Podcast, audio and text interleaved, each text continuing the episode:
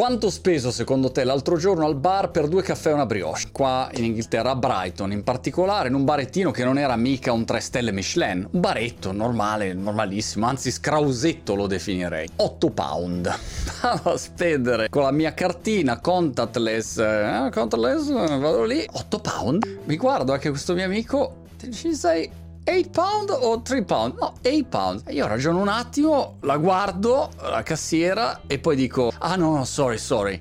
Uh, I also got the, the, croissant. Ho anche preso la brioche. Scusate, ho preso la brioche. Allora è giusto, è giusto, no? 8 pound è giusto. La porca di quella miseriaccia. Ma quanto costa la vita? Sempre di più è la mia sensazione dopo sto anno pandemico ed è curioso perché c'era un dato che diceva 200 pound in più sarà il costo, l'aumento della vita nelle case inglesi considerando i costi delle bollette, la luce, il gas, l'acqua e tutte queste menate qua 200 pound in più, mi sembra poco poi questi dati dove li tirate fuori? Quanto sono massaggiabili questi dati sempre, vero o no? L'inflazione è su, ok 2,5 2,5%. C'era un articolo sul Guardian l'altro giorno che diceva: Oh ragazzi, al 2,5%, siamo sicuri che resta al 2,5%? Boh, non si sa. Però la sensazione proprio palpabile qua è che eh, costicchia sempre un po' di più, sempre un po' di più. Un dato ad esempio interessante che avevo recuperato è che il latte è salito da 50p a 55p. Allora, quando uno guarda queste cifre dice, vabbè, ma in fondo costa più o meno uguale, se ne frega. Ed è vero, però perché ci fanno notare questi aspetti qua, questi elementi? Ma quando poi vai a toccare la realtà nei fatti, la sensazione è un po' diversa. Anche perché vi faccio notare, non so se avete letto la notizia, che negli Stati Uniti il prossimo anno ci saranno più matrimoni di quanti matrimoni ci siano stati dal 1984 a oggi. Dopo la pandemia, probabilmente la gente ha detto oh, periodo fighissimo, sposiamoci, capito? So, roba così. E c'è un incremento incredibile di matrimoni. Allora queste famiglie si ritroveranno in una situazione dove la vita costa di più. E volevo portarvi qualche fatto così raccolto qua e là nelle mie ricerche e ricerchine. I 200 pound ve l'ho detto, l'inflazione ve l'ho detto. Eh, il minimum wage però, quant'è che è il guadagno qua in Inghilterra ad esempio orario? E ho preso questa tabellina che ti dice che se sei un apprentice, cioè parti ex novo da zero, cookie 4 pound e 30. Se sei sotto i 18 anni 4 pound e 62, saltone cosmico e poi vai su sopra i 23 anni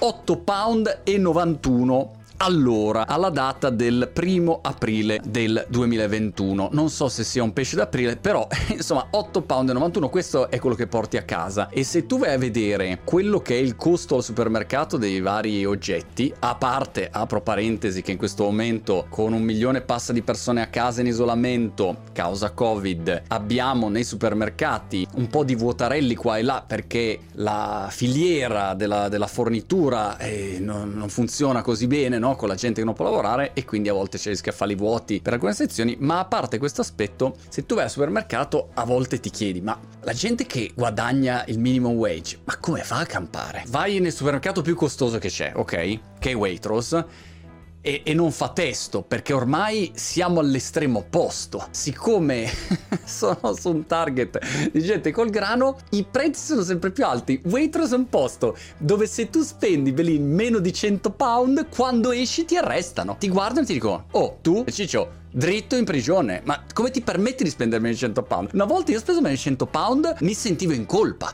Dicevo, guarda, scusate, sorry, um, only today 100 pound, sorry. Mi guardava tutti come dire, eh, barbone italiano, vai, vai, fila, fila, tornate in Italia. È una roba allucinante, ma il costo è sempre più su. Se tu guardi un po' di dati in giro, però eh, tutti gli elementi non fanno ben sperare. Vi do un altro elemento secondo me interessante. Con la Brexit, se tu vuoi avere qualcuno che lavora per te in Inghilterra e vuoi qualcuno ad esempio da un altro paese, prendiamo l'Italia, andiamo al casino, cioè il tuo costo, vi leggo quello che mi ha scritto il legale di fee legali per fare questa operazione di sponsoring si dice, cioè tu in sostanza dici guardate io voglio quella persona lì perché ha delle competenze che qua in Inghilterra non trovo. La traduco brutta poi i legalesi in ascolto la diranno meglio di me. A naso likely legal fees for supporting a company through the sponsor license process would be between 10 and 12k tra i 10 e i 12 mila pound solo di spese legali per fare questa operazione, con un periodo che circa ti richiede tra i 2 e i 3 mesi per essere completato. Che cosa significa? Che tu non prendi nessuno fuori Inghilterra,